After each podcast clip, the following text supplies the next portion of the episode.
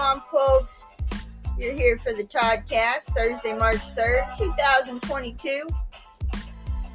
Toddford, what's the word today? Well, can't ever go wrong listening to Tears for Fears. Nope. I don't care who you are. And I don't care who you are. It's beautiful out there. The birds are chirping. The gardener's already gone up to substitute for Raylan and Ryan's. Rin. Oh, Ren, I'm sorry. Raylan and Ren's mama. That's right, because Rin was born yesterday. Yeah, I wasn't born yesterday, but she was. that's right. yeah, so all happiness going out right now to their family. Hope everybody's healthy and happy. And uh, Ren's probably already know how to do the, the giggle sign and how to reload a 357 Magnum. There you go. Yeah. I'm sure she's got that down. What you got going over there on your side of the swamp? Well, in 1984, this man went to Michael Jordan's debut NBA game, Chicago Bulls against the Washington Bullets, and he he was gifted two tickets, but he couldn't find anybody to go with him. And then he just sold them the ticket, the one that you know nobody went and they didn't tear it off the stub or anything, so it was in good condition. Heritage Auctions for four hundred sixty-eight thousand dollars. That's four hundred sixty-eight thousand. Because it's in mint condition. That's right. They didn't tear off and give the stub. So So I was, yep. Wow. I tell you what now, that's about what the ticket prices are at Carolina and the Duke game this, this weekend. Right. Seeing Coach K's last game at Cameron. Yep.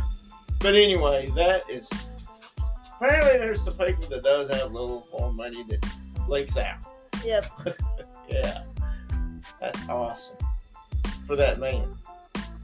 Yeah, he says he's normally just he, he doesn't send his anything sports memorabilia. He's just a collector. Yeah. But he already had the other one. So there you go. Why not try to sell it for get you a few more games there. I tell you what. But Michael Jordan, I mean, the first first NBA game. Just imagine like everything that happened after that with Jordan and his whole career, just awesome. All right, 1965, little music news. Eric Clapton played his last show with the Yardbirds, leaving to join John Mayall's Blues Breakers. He was replaced by Jeff Beck. You know, Eric got a lot of group names. He does. Yeah. And he can pick a guitar. He's pretty good. Yeah. And then 1966, Neil Young, Stephen Stills, and Rich Foray. Is that how you say that? I think so. There. Uh, formed Buffalo Springfield in Los Angeles.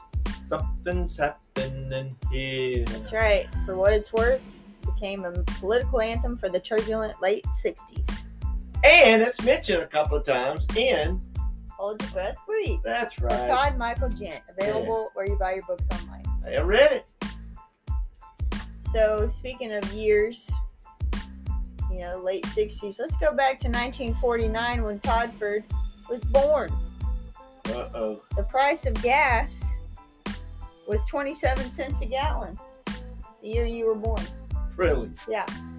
And then, so that's 49. Then 30 years later, when my brother was born in 79, 86 cents.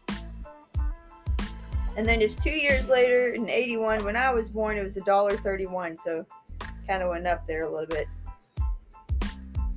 little history, guys. 1923, Time Magazine published the first issue.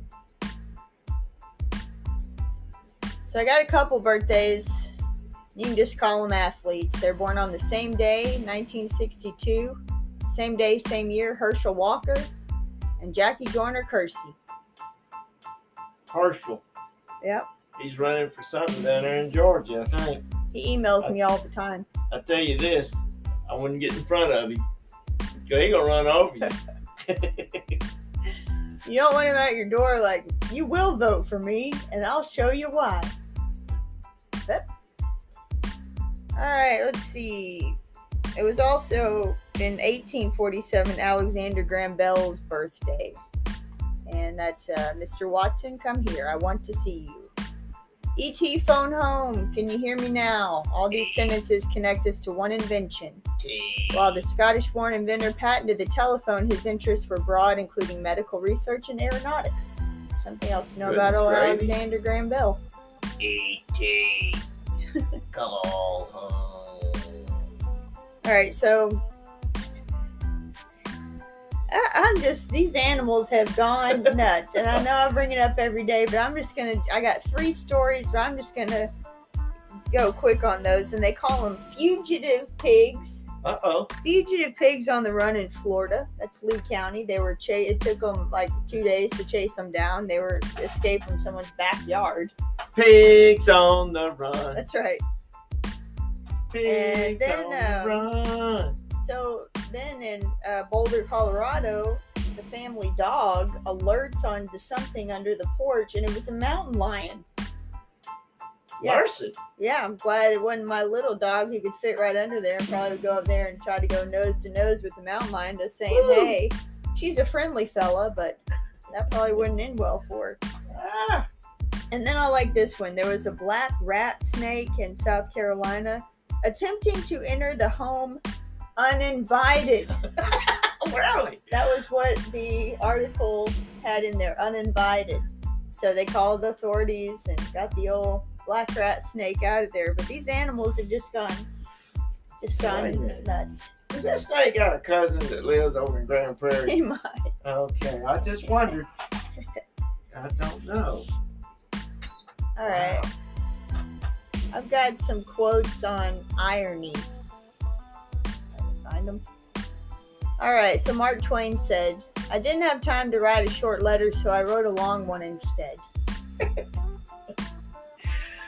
Oh, Mark, he'd been a heck of a teacher and coach. I'm just telling I think so too. you. you know, the, the- on the quotes, anyways, motivator. All right. I quote others only in order to better express myself. Michael de Montaigne, philosopher. oh, And I like this one. Anthony, anything worth dying for is certainly worth living for. Joseph Heller from Catch 22. man, I had to read that book at school. Yeah. Wow. I was telling you. Did you read the whole thing, Dad? I had to test on it. Yeah. That was that class I had to read a book a week. Oh, okay. We only met once a week, but it was three hours of time. Three hour tour. Yeah, it was. I know that one. Well, so we're going to be gone tomorrow and That's right. tomorrow because tomorrow's Friday. Friday, Saturday, we've got this uh, Texas Association for Literacy Education, aka the TALE Conference. Um, where that's right, and so I was reading on some positive quotes just to kind of get set for the conference for the weekend. Well, And I act like this one. there. That's right. It says, "Write in your heart that every day is the best day in the year." That's Ralph Waldo Emerson. So that's gonna be today. Don't worry about tomorrow just yet because we got to get through today. And if you're positive, you'll see opportunities instead of obstacles, and that's what we're gonna be doing this weekend. Everything is an obstacle. I mean, it's not an obstacle; it's an opportunity. So there you go. Kind of goes with where you are today in your life. It's the most important. That's right. You're who you are. Hey, Fast Times at Ridgemont High says, just act like wherever you are is the place to be. That's right. Well, now the place to be is across the uh, room in Todd's side of the swamp. Yeah, it's very far over there. I got a corner office. That's right. Hey, gonna end this banana thing today. Uh, banana, banana fan of foe. Alright. How often or in what quantity is banana recommended to eat? This 15 year experienced nutritionist, individuals who enjoy bananas can eat them on a daily basis throughout the week. They can be eaten with an almond or peanut butter or added to oatmeal or plain yogurt, for example. Bananas are an easy and inexpensive way to add a serving of nutrient dense fruit to the diet. An eight year experiment. Banana could be eaten every day in breakfast or afternoon before exercise because it provides carbohydrates. Individuals with diabetes should control their portion. And a two year experience with nutritionists. A medium sized banana is a serving size. Bananas may be consumed daily. About two to four servings of fruits are recommended. daily. Just don't go putting it in the juicer because that's not going to turn out too well. I'm telling you, it, it comes out like nothing, don't it? Oh well. And of course, again, don't forget about the banana pudding. And you control the amount of banana wafers that you want in there. Just saying. Saying that is. Hey, have you heard about the Old Farmer's Almanac? Heard a little bit. Okay, founded in 1792 by old Bob B. Thomas. Some people call him Robert. Anyway, start talking about that equinox thing. I'm Mhm. going to read a little bit about this because the gardener has done this in her science classes successfully and at our houses at Wiley. All right, there you have. According to folklore, you can stand a raw egg on its end on the equinox. Oh, yes. Is this true? This egg folklore became popular in 1945 following a Life article, that's a magazine, about the spring practice. The origins of this myth are attributed to stories that the ancient Chinese would create displays of eggs standing on end during the first day of spring, according to John Millis, assistant professor of physics and astronomy at Anderson University in South Carolina. Remember that word, Anderson, South Carolina, for a little late. The ancient Chinese celebrated the first day of spring about six weeks earlier than the equinox, not just on the equinox itself. As with most folklore, it's only partly true. You should be able to balance an egg on its end on the equinox, but it's possible to balance an egg on other days too. Folk Folklore or not, this egg trick sounded like fun to us. One spring, a few minutes before the vernal equinox, several almanac editors tried this trick. For a full workday, 17 out of 24 eggs stood on end. Three days later, we tried this trick again and found similar results. Perhaps three days after the equinox was still too near. Perhaps the equinox has nothing to do with it. Perhaps we just don't like to take ourselves too seriously. So, there you go. It works. It's not fol- folklore. I don't know about the time of the year if that really matters, but we, my mom, she'd set that egg up on the windowsill above the kitchen sink, and it was, I mean, I, a week or two sometimes or Yeah, more. I mean, it it, would. a while. Every Yeah. day we'd come in there and check it. Yeah. know, pretty neat. And then we scramble it when it But, yeah, that's right. Or sometimes they scramble themselves. we'll name them Humpty. Yeah. Yeah. Hey, wit and wisdom now. I want to bring that up out of the Texas High School Coaches Association magazine. The greatness of a man is not how much wealth he acquires, but in his integrity and his ability to affect those around him positively. Bob Marley. Okay. Yeah. Boy. Hey, I, a while ago, I said something about Anderson, uh, South Carolina. Mm-hmm.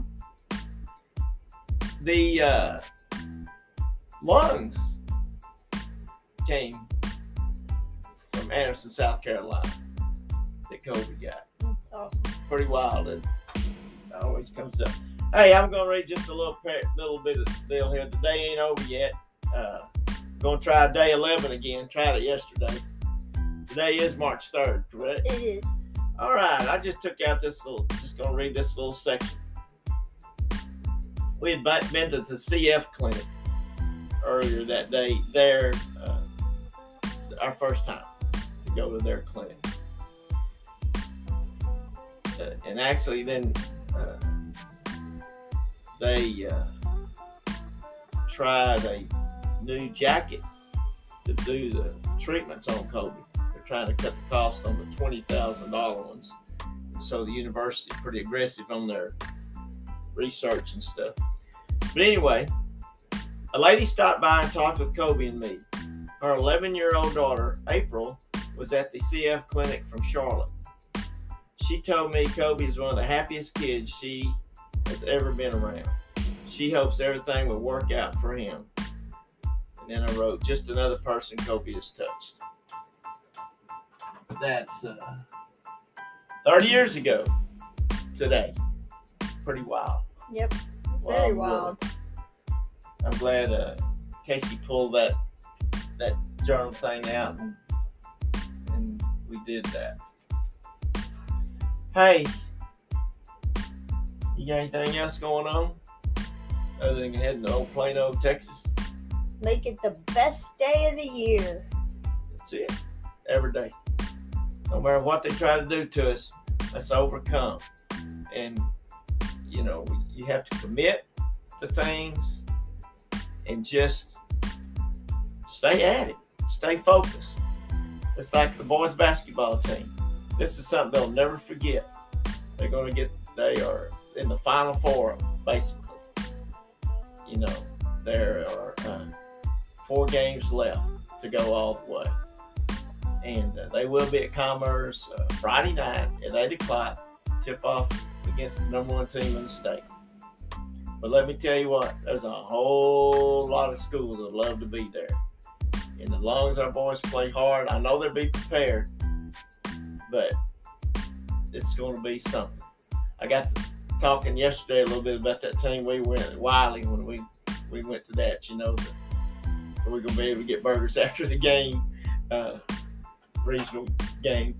And I know those guys every once in a while they have to this time of year feel a little bit more closer put put some back in when they were in high school, and uh, that's got to be a fun time and this is the weekend now that girls are down the, the state. And uh, I said something to your mama yesterday about it.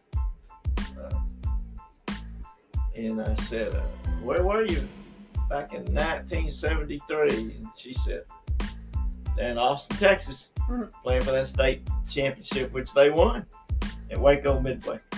But anyway, brings back memories things like that. Uh, let's have a like Casey says.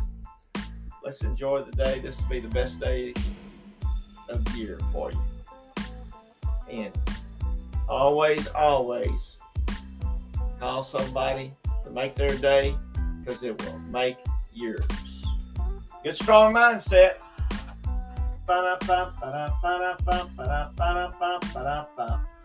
Let's make it count.